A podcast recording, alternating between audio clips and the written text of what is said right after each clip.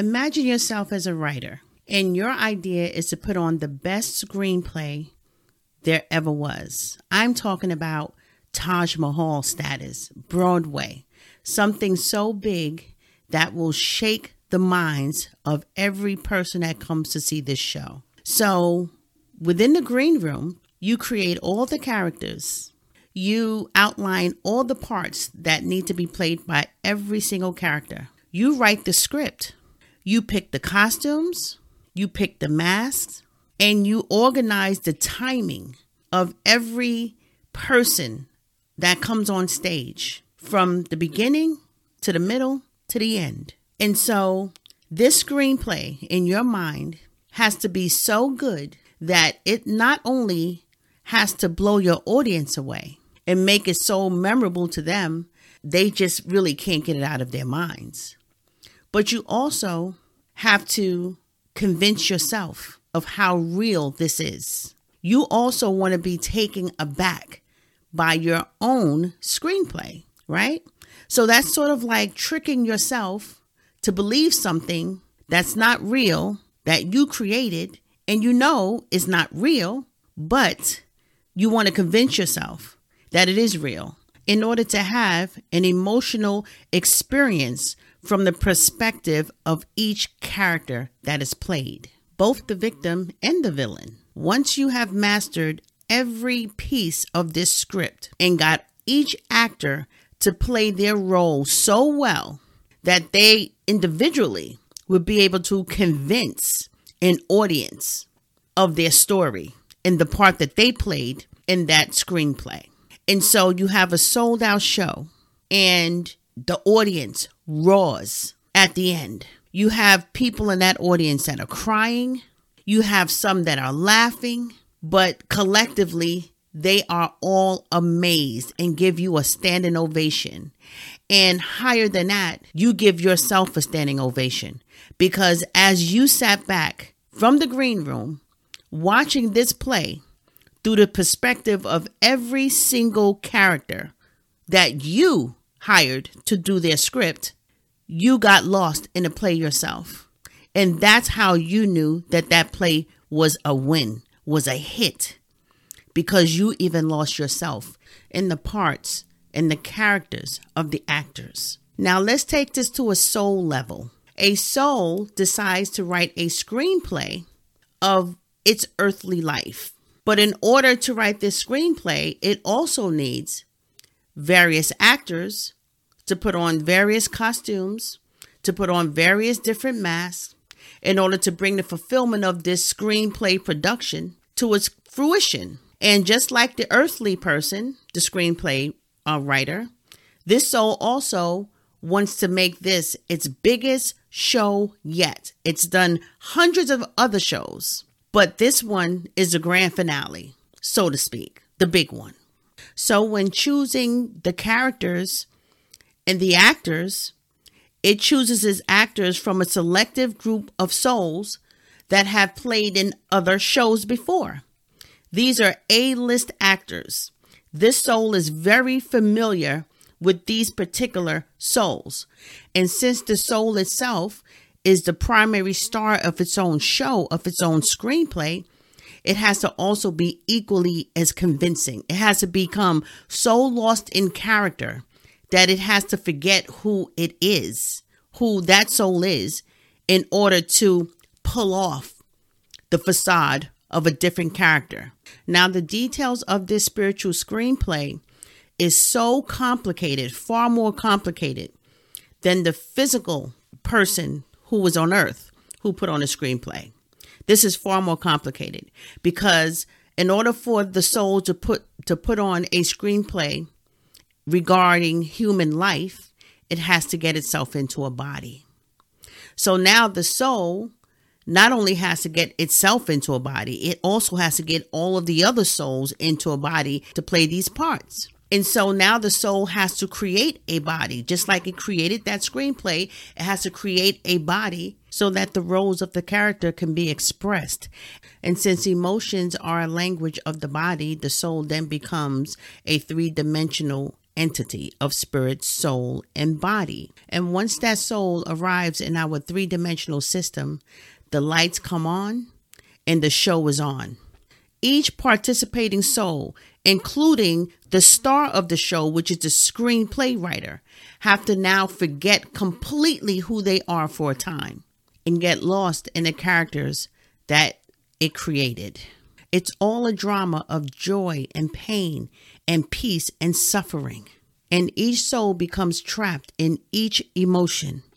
So much so that at the end of the show, not only is the audience convinced of the drama that just took place in this thing called life, but the actors itself, the souls that are all involved, once the lights go out and the curtain comes down, they snap out of their trance and they return back to who they are spirit. And then they realize that it was all a show. And the star of the show, that soul who played the main character of the show, in order for him to create the characters, he had to embody each character. He had to become each character. He had to become the victim and the villain, both the mother and the father, the brother and the sister, the man at the church, the man in the grocery store, the woman, the secretary, the addictions, the accidents,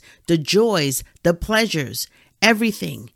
This soul had to experience all of it in order to create it. And so this is a drama that the soul puts together. And once it's all said and done, once the drama has ended, a new screenplay, one that's even bigger and better than the last one, is on its way to being created. This is life. This is what we created for ourselves. We just don't remember because we're trapped in the drama of it all. We had to forget who we were in order to become the characters that we are here to play here on earth. And so you may be saying, well, why would we do that? Why would we then come down here? Why would we separate from who we are and dim our spirit to come down here to put on a show? Well, we're here to experience it all. We're here to experience everything that can be experienced. It's one thing to be light, as I said in my previous podcast, but it's another whole different thing to experience light. And in order to experience light, we have to know what darkness is. See, they go hand in hand. You can't have one without the other, just like here and there. In order for us to know that we're here, we have to understand where there is. You can't have an up without a down or a down without an up a in without an out or an out without an in. You can't have a victim without a villain. You need a villain in order to be a victim. And so these are the complications of life that we set up for ourselves to have all these various experiences. But here's an interesting thing the way that our soul created our body, it created it as a five sensory mechanism. Our physical senses is geared towards outward, outside of our bodies, away from who we really are. So we can become so distracted in the drama that we forget who we are in order to pull off the play.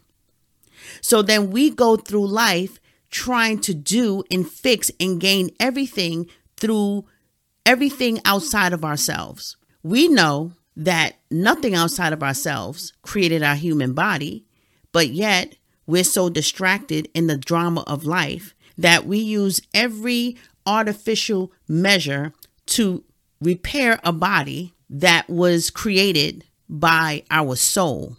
We use everything outside of us to gain status, to gain success. We work physically thinking that that's the source of all success in just everything, the key to life.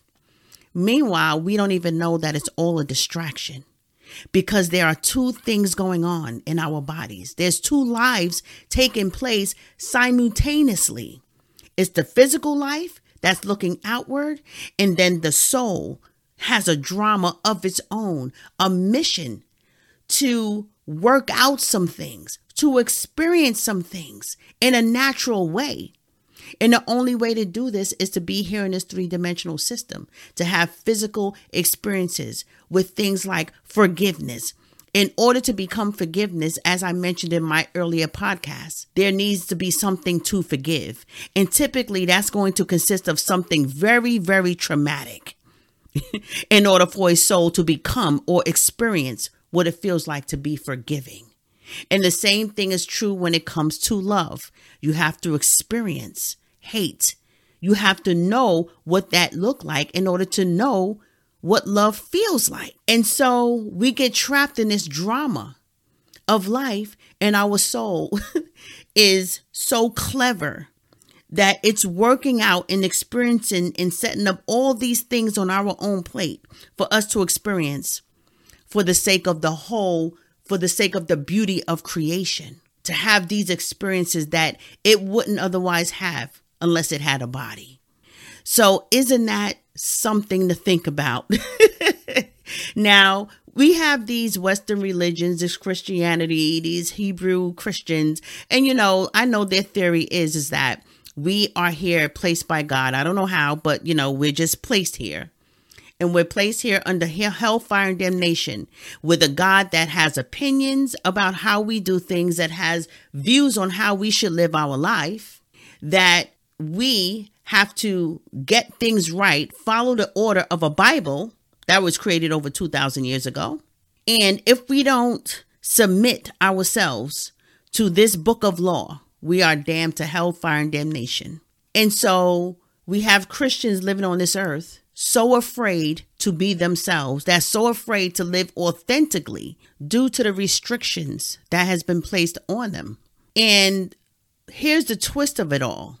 As we get older, we all strive to become more than what we are. Evolution is inevitable.